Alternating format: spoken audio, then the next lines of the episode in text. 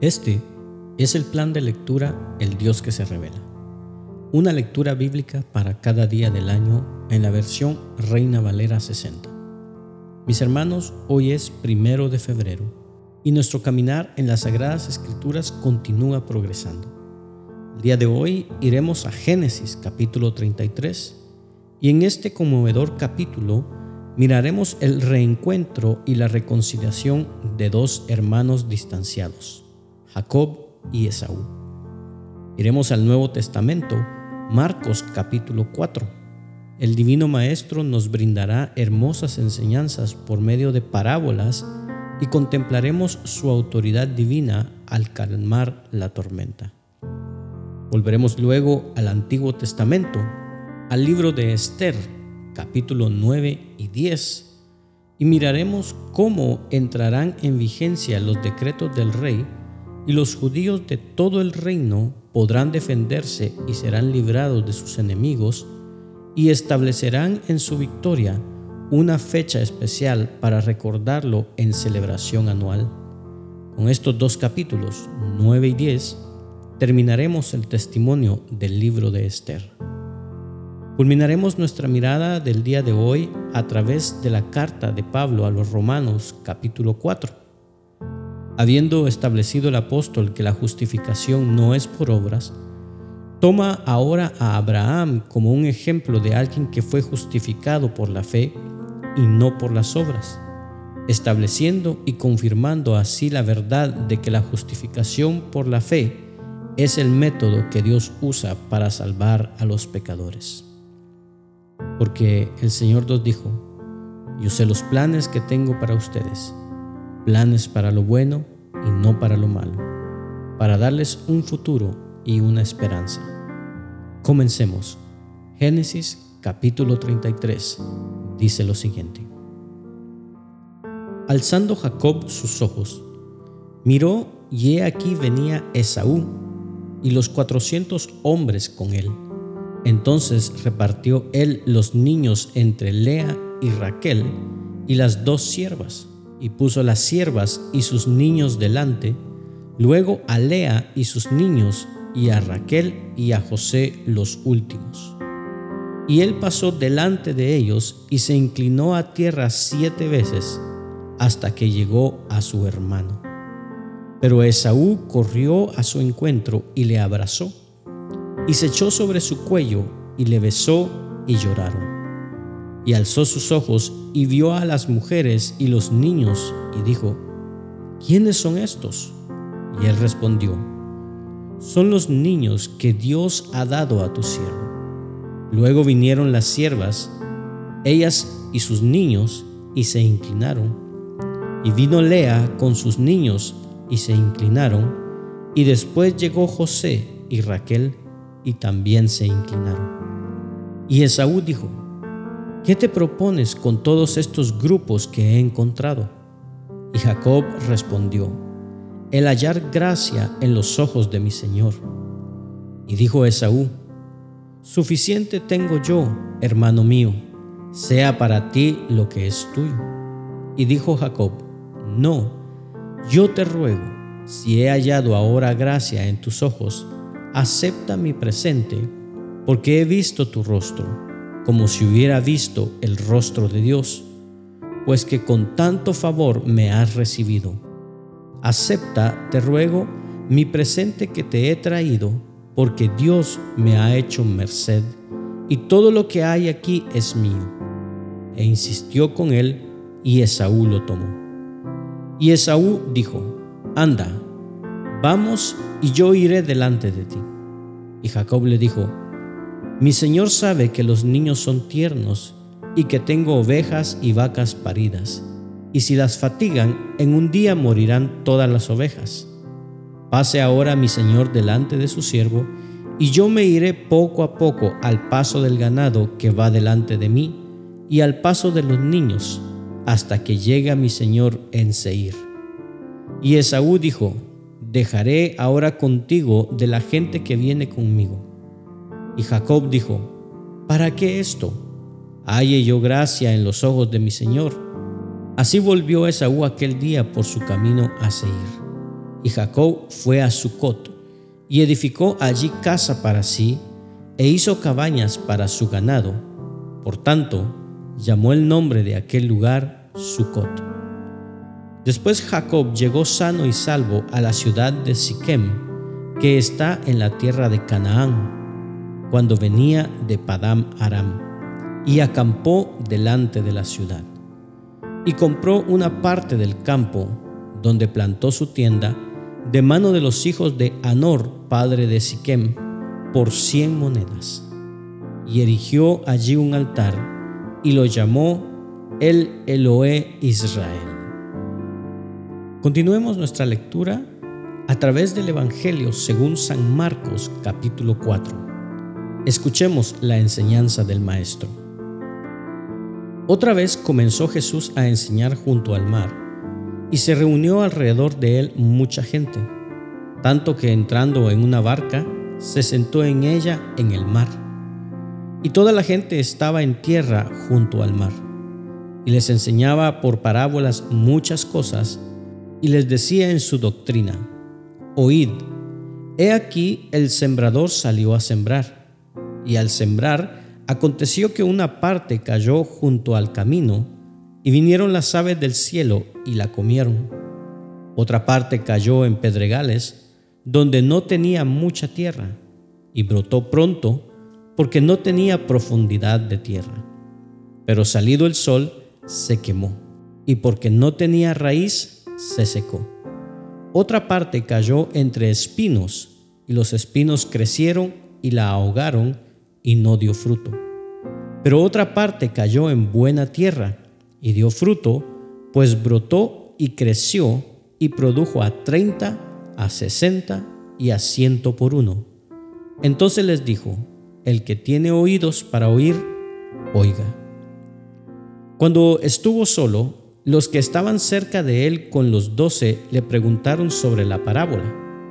Y él les dijo, A vosotros os es dado saber el misterio del reino de Dios, mas a los que están fuera, por parábolas todas las cosas, para que viendo vean y no perciban, y oyendo oigan y no entiendan, para que no se conviertan y les sean perdonados los pecados.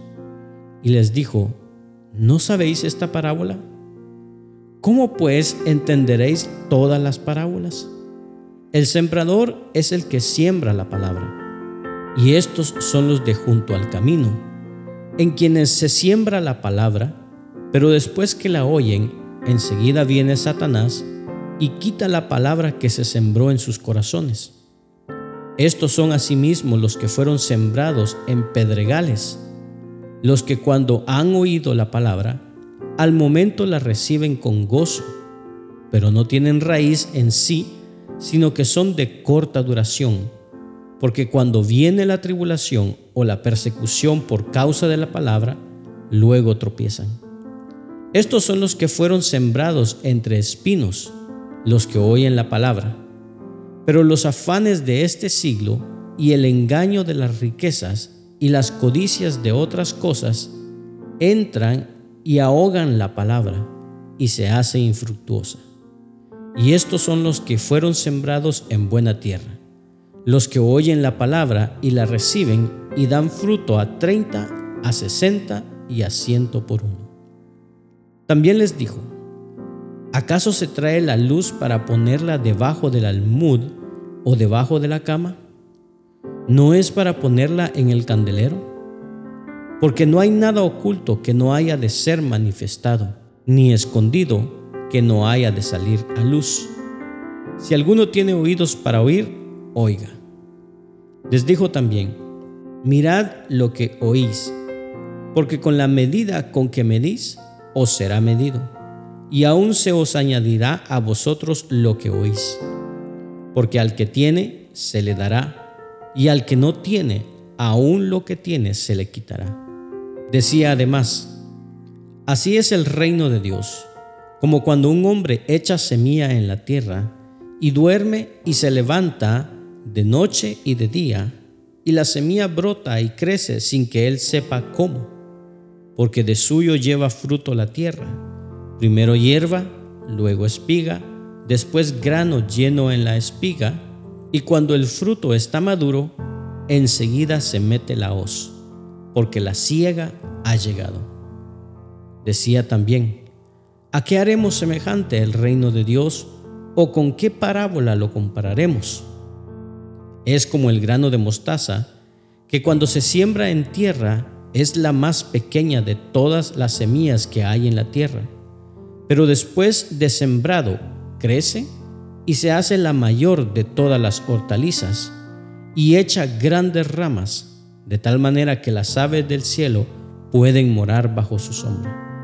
Con muchas parábolas como estas les hablaba la palabra, conforme a lo que podían oír, y sin parábolas no les hablaba, aunque a sus discípulos en particular les declaraba todo. Aquel día, cuando llegó la noche, les dijo, pasemos al otro lado y despidiendo a la multitud, le tomaron como estaba en la barca, y había también con él otras barcas.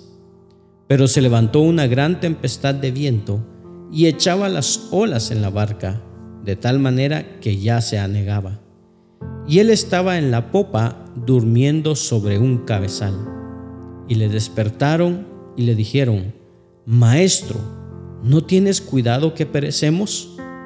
y levantándose, reprendió al viento y dijo al mar, Calla, enmudece. Y cesó el viento, y se hizo grande bonanza. Y les dijo, ¿por qué estáis así amedrentados? ¿Cómo no tenéis fe? Entonces temieron con gran temor y se decían el uno al otro, ¿quién es este que aún el viento y el mar le obedecen? Volvamos al Antiguo Testamento, al libro de Esther capítulo 9. Dice así la palabra de nuestro Señor. En el mes duodécimo, que es el mes de Adar, a los trece días del mismo mes, cuando debía ser ejecutado el mandamiento del rey y su decreto, el mismo día en que los enemigos de los judíos esperaban enseñorearse de ellos, sucedió lo contrario porque los judíos se enseñorearon de los que los aborrecían. Los judíos se reunieron en sus ciudades, en todas las provincias del rey Asuero, para descargar su mano sobre los que habían procurado su mal, y nadie los pudo resistir, porque el temor de ellos había caído sobre todos los pueblos. Y todos los príncipes de las provincias, los sátrapas, capitanes y oficiales del rey, apoyaban a los judíos, porque el temor de Mardoqueo había caído sobre ellos. Pues Mardoqueo era grande en la casa del rey, y su fama iba por todas las provincias. Mardoqueo iba engrandeciéndose más y más. Y asolaron los judíos a todos sus enemigos a filo de espada, y con mortandad y destrucción, e hicieron con sus enemigos como quisieron. En Susa, capital del reino, mataron y destruyeron los judíos a 500 hombres. Mataron entonces a Parsandata, Dalfón, Aspata, Porata, Adalía, Aridata, Parmasta, Arisaí, Aridaí y Baisata, diez hijos de Amán, hijo de Amedata, enemigo de los judíos pero no tocaron sus bienes. El mismo día se le dio cuenta al rey acerca del número de los muertos en Susa, residencia real. Y dijo el rey a la reina Esther, en Susa, capital del reino, los judíos han matado a 500 hombres y a 10 hijos de Amán. ¿Qué habrán hecho en las otras provincias del rey? ¿Cuál pues es tu petición? Y te será concedida ¿O qué más es tu demanda y será hecha? Y respondió Esther, si place al rey, concédase también mañana a los judíos en Susa que hagan conforme a su ley de hoy y que cuelguen en la horca a los diez hijos de Amán. Y mandó el rey que se hiciese así. Se dio la orden en Susa y colgaron a los diez hijos de Amán. Y los judíos que estaban en Susa se juntaron también el 14 del mes de Adar y mataron en Susa a trescientos hombres, pero no tocaron sus bienes. En cuanto a los judíos que estaban en las provincias del rey, también se juntaron y se pusieron en defensa de su vida, y descansaron de sus enemigos y mataron de sus contrarios a setenta y cinco mil, pero no tocaron sus bienes. Esto fue en el día 13 del mes de Adar, y reposaron en el día 14 del mismo, y lo hicieron día de banquete y de alegría. Pero los judíos que estaban en Susa se juntaron el día 13 y el día 14 del mismo mes, y el 15 del mismo reposaron, y lo hicieron día de banquete y de regocijo. Por tanto, los judíos aldeanos que habitan en las viñas sin muro hacen a los 14 del mes de Adar el día de alegría y de banquete, un día de regocijo, y para enviar porciones cada uno a su vecino. Y escribió Mardoqueo estas cosas, y envió carta a todos los judíos que estaban en todas las provincias del rey Asuero, cercanos y distantes, ordenándoles que celebrasen el día decimocuarto del mes de Adar y el decimoquinto del mismo cada año como días en que los judíos tuvieron paz de sus enemigos y como el mes que de tristeza se les cambió en alegría y de luto en día bueno, que los hiciesen días de banquete y de gozo, para enviar porciones cada uno a su vecino y dádivas a los pobres. Y los judíos aceptaron hacer, según habían comenzado, lo que les escribió Mardoqueo. Porque Amán, hijo de Amadeta, Agageo, enemigo de todos los judíos, había ideado contra los judíos un plan para destruirlos y había echado pur, que quiere decir suerte, para consumirlos y acabar con ellos. Mas cuando Esther vino a la presencia del rey, él ordenó por carta que el perverso designio que aquel trazó contra los judíos recayera sobre su cabeza y que colgaran a él y a sus hijos en la horca. Por esto llamaron a estos días Purim, por el nombre Pur. Y debido a las palabras de esta carta y por lo que ellos vieron sobre esto y lo que llevó a su conocimiento, los judíos establecieron y tomaron sobre sí, sobre su descendencia y sobre todos los allegados a ellos, que no dejarían de celebrar estos dos días según está escrito tocante a ellos, conforme a su tiempo cada año, y que estos días serían recordados y celebrados por todas las generaciones, familias, provincias y ciudades.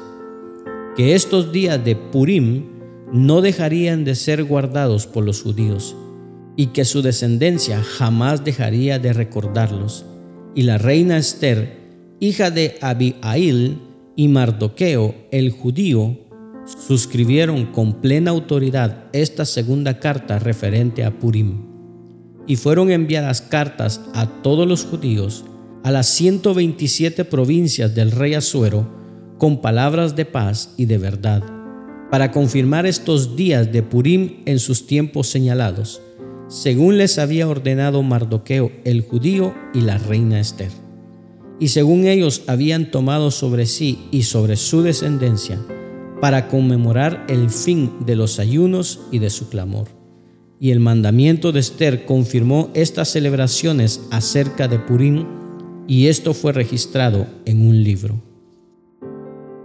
Esther capítulo 10 El rey Asuero impuso tributos sobre la tierra y hasta las costas del mar, y todos los hechos de su poder y autoridad, y el relato sobre la grandeza de Mardoqueo, con que el rey le engrandeció ¿no está escrito en el libro de las crónicas de los reyes de Media y de Persia?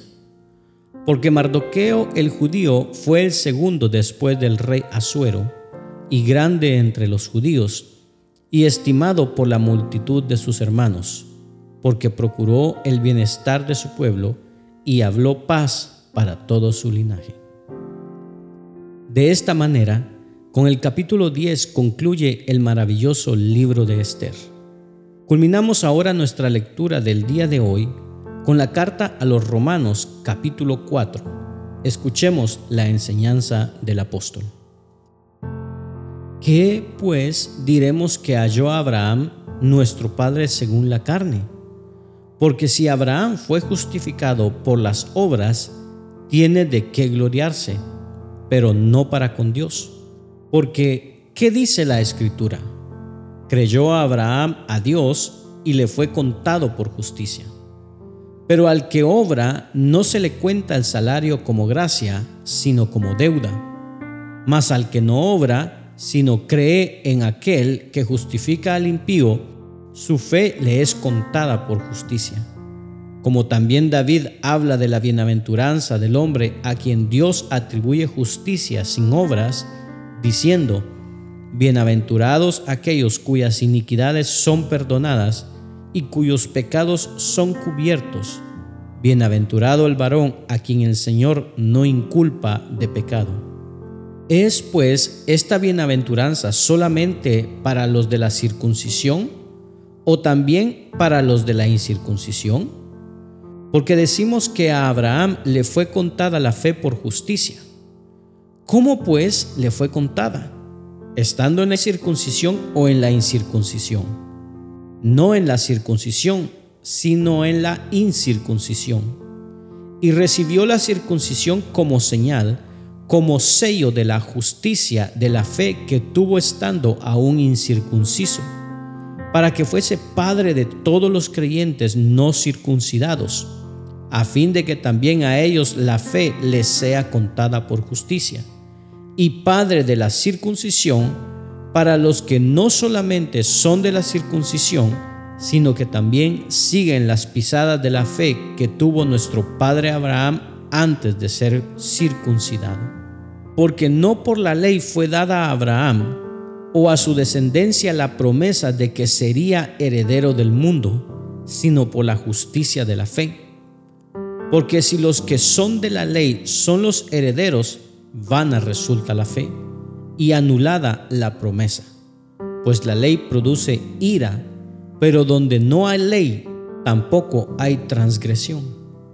Por tanto, es por fe, para que sea por gracia, a fin de que la promesa sea firme para toda su descendencia, no solamente para la que es de la ley, sino también para la que es de la fe de Abraham, el cual es Padre de todos nosotros como está escrito, te he puesto por padre de muchas gentes, delante de Dios, a quien creyó, el cual da vida a los muertos y llama las cosas que no son como si fuesen. Él creyó en esperanza contra esperanza, para llegar a ser padre de muchas gentes, conforme a lo que se le había dicho, así será tu descendencia. Y no se debilitó en la fe al considerar su cuerpo que estaba ya como muerto, siendo de casi 100 años, o la esterilidad de la matriz de Sara. Tampoco dudó por incredulidad de la promesa de Dios, sino que se fortaleció en fe, dando gloria a Dios, plenamente convencido de que era también poderoso para hacer todo lo que había prometido, por lo cual también su fe le fue contada por justicia. Y no solamente con respecto a él se escribió que le fue contada, sino también con respecto a nosotros a quienes ha de ser contada. Esto es, a los que creemos en el que levantó de los muertos a Jesús, Señor nuestro, el cual fue entregado por nuestras transgresiones y resucitado para nuestra justificación. Gracias por acompañarnos en la lectura de hoy. Este es el plan de lectura El Dios que se revela. Una lectura bíblica para cada día del año en la versión Reina Valera 60. Esperamos que haya sido de bendición para tu vida. Comparte este mensaje con tus amigos y familiares. Acompáñanos el día de mañana y suscríbete a nuestras redes sociales. Tengo un gran día. Ánimo y adelante. Y recuerda, ser de bendición en donde quiera que estemos es el propósito de Dios por el cual nacimos.